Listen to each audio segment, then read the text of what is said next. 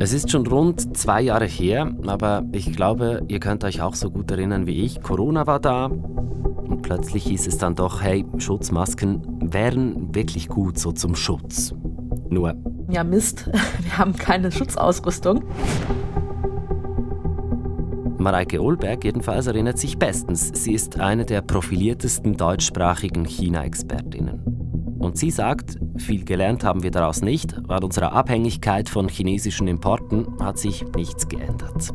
Wir laufen in der Tat in die Gefahr, die gleichen Fehler nochmal zu begehen und uns dann in ein paar Jahren in einer ähnlichen Situation wiederzufinden.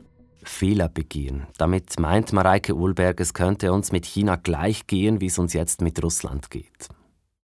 Russland einbinden, das hat nicht geklappt. Wandel durch Handel, das ist im Fall von Russland gescheitert.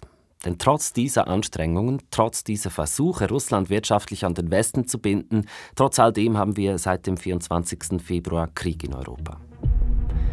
Der russische Angriff auf die Ukraine hat dem Westen gezeigt, wenn wir zu nahe bei einem Tyrannen sind, zu eng mit ihm wirtschaften, dann kann das ziemlich daneben gehen.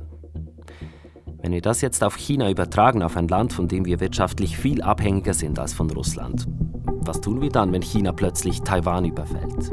Kappen wir dann auch einfach unsere Wirtschaftsbeziehungen, so wie jetzt zu Russland?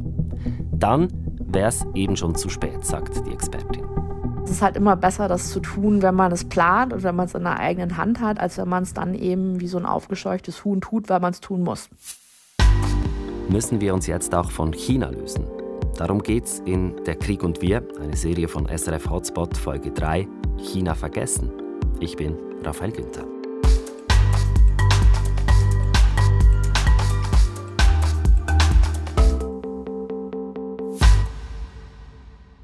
Um zu verstehen, warum China wirtschaftlich gesehen viel, viel wichtiger ist als Russland, machen wir zum Einstieg gleich mal den Vergleich China versus Russland.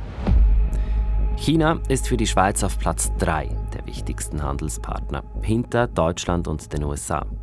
Russland kommt hingegen nur gerade auf Platz 23. Aus China bezieht die Schweiz vor allem Computer und Handys und auch Schutzmasken seit der Pandemie. Aus Russland importiert die Schweiz vor allem Edelmetalle. China und die Schweiz handeln im Rahmen von fast 50 Milliarden Franken pro Jahr miteinander.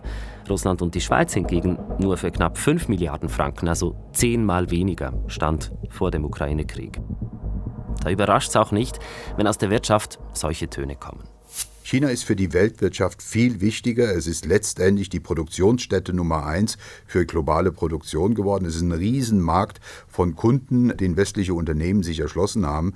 Und insofern bin ich sehr fest überzeugt, dass China anders als Russland heute Teil der internationalen Weltgemeinschaft ist, die Regeln kennt und sich auch in Zukunft an diese Regeln halten wird. Sagt Axel Weber. Er ist der ehemalige Verwaltungsratspräsident der UBS. China sei also ein Land, das sich an die internationalen Regeln hält. Davon ging man im Fall von Russland auch aus, gekommen ist bekannterweise anders. Deshalb findet die China-Expertin Mareike Ohlberg Loslösen von China lieber jetzt, als wenn es zu spät ist. Für viele ist halt sehr, sehr deutlich, dass wir uns auch dort in Abhängigkeiten begeben haben, die wir uns so in vielen Stellen einfach nicht mehr leisten können. Und dementsprechend muss selbstverständlich die Konsequenz auch bei China sein, diese Abhängigkeiten zu reduzieren, zu schauen, wo sind wir tatsächlich wirklich abhängig, wo kann man da was machen und wo kann man aufpassen, dass man nicht wieder in einer ähnlichen Situation landet wie jetzt mit Russland. Einfach hoffen, dass alles schon wieder gut kommt, das sei nicht der Weg, sagt Mareike Ohlberg. Sie arbeitet übrigens beim German Marshall Fund. Das ist eine unabhängige US-amerikanische Denkfabrik, die die transatlantischen Beziehungen fördern möchte. Im Fall von China, da gibt es gleich mehrere Problempunkte, die zum Zerwürfnis führen könnten. Wir picken uns hier mal die drei wichtigsten raus. Problempunkt 1, die Menschenrechte. Großes Thema, zum Beispiel als die Olympischen Winterspiele in Peking stattfanden und die meisten westlichen Regierungen schwänzten aus Protest. Hingereist als einer der ganz wenigen übrigens Wladimir Putin, der russische Präsident. Auf jeden Fall, rund um diese Olympischen Winterspiele stand die Menschenrechtslage in China wieder im Zentrum und auch im Bundeshaus wird immer wieder mit dem Finger auf China gezeigt. So wie das hier GLP-Nationalrat Roland Fischer tut. Die Menschenrechte sollen immer auf die Agenda.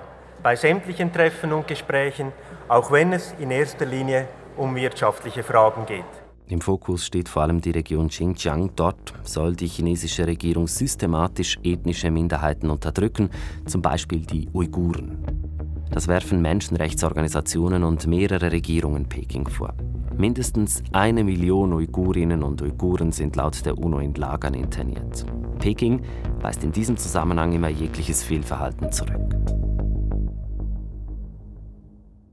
Problempunkt 2 im Verhältnis mit China, die Aufrüstung.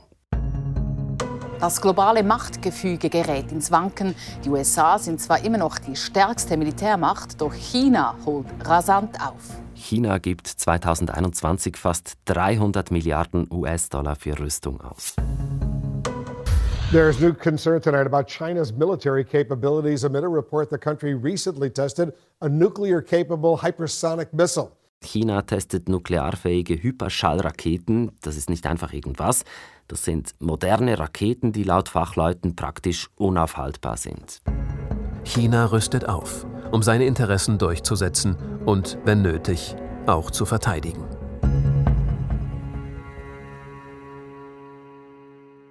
Und damit geht's fließend weiter zu Problempunkt 3, Taiwan.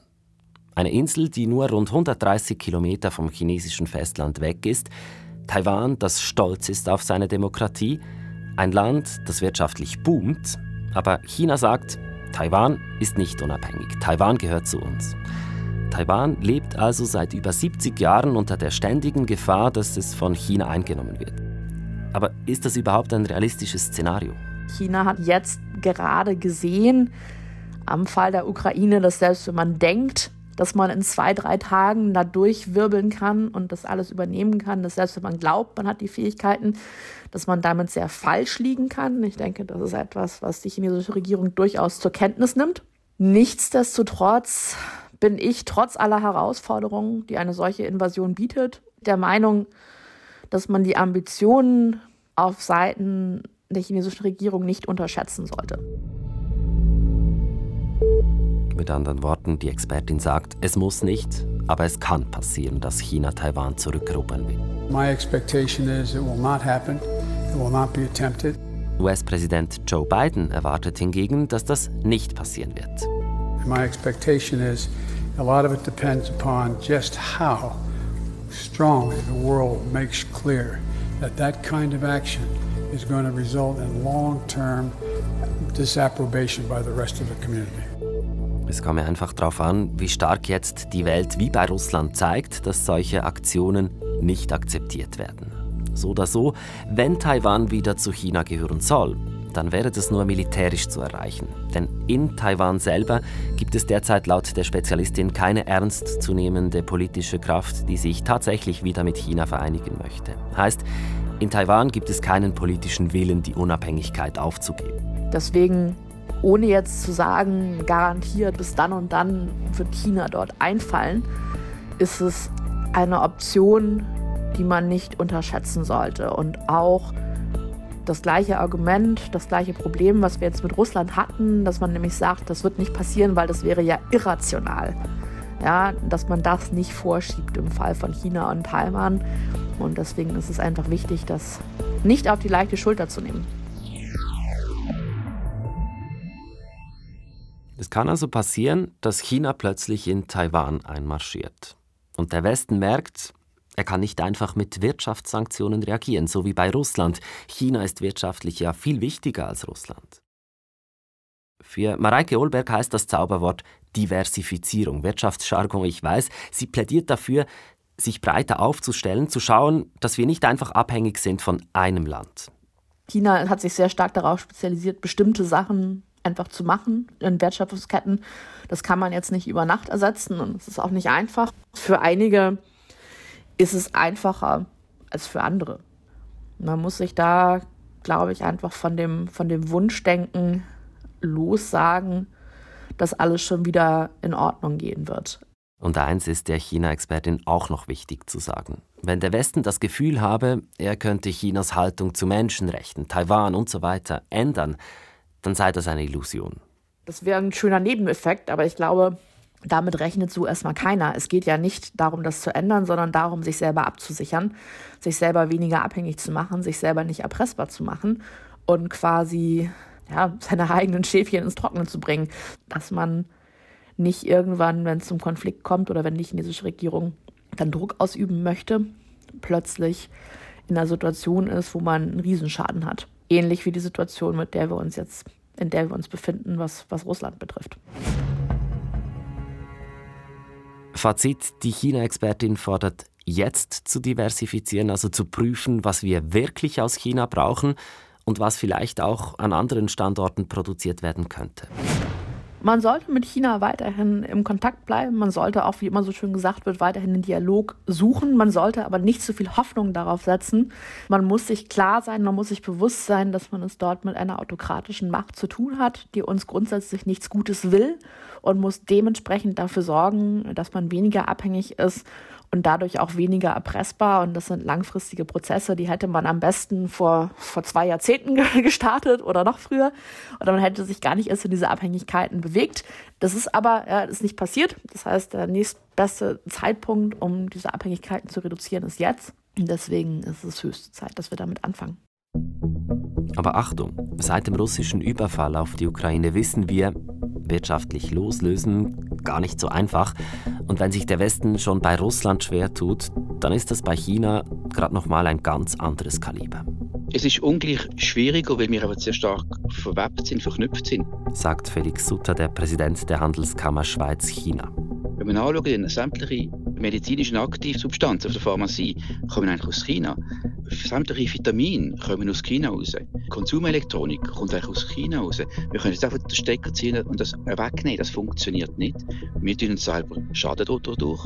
Wir müssen Weg finden, wie wir so entflechten können. Aber das braucht einfach seine Zeit. Zeit brauche es. Und doch hat sich seit dem Ausbruch des Kriegs schon etwas getan.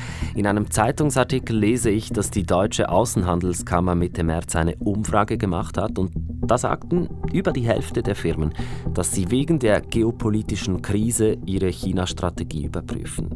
Und andere Firmen gaben an, je rund ein Drittel der Befragten, sie hätten Investitionen in China vorläufig gestoppt oder sie wollten rasch in andere Länder diversifizieren, damit wir dieses Wort auch nochmal gebraucht haben. Und auch Felix Sutter beobachtet diesen Trend. Es ist allgemein seit etwa fünf Jahren sieht einen Trend zur Regionalisierung. Das heißt, produziere ich in China für China oder in China für Asien? Beziehungsweise, wie gesagt, auch chinesische Firmen aus Europa kommen und in Europa für Europa produzieren. Also die Regionalisierung, die wird viel mehr Fuß fassen. Nicht nur aus Supply Chain, also Lieferkette, raus, Problematik raus, sondern auch, wenn man sich bewusst ist, dass man unter Umständen näher am Kunden ist, wenn man quasi distanzmäßig näher ist. Also das ist ein Trend, der sich verstärken tut, wo man jetzt auch durch die äh, ganze Covid-Situation, durch den ganzen Krieg, durch die ganze Energiepreise auch, also das, alle drei Faktoren, jetzt natürlich äh, verstärkte Dynamik und verstärkte Priorität erhalten hat.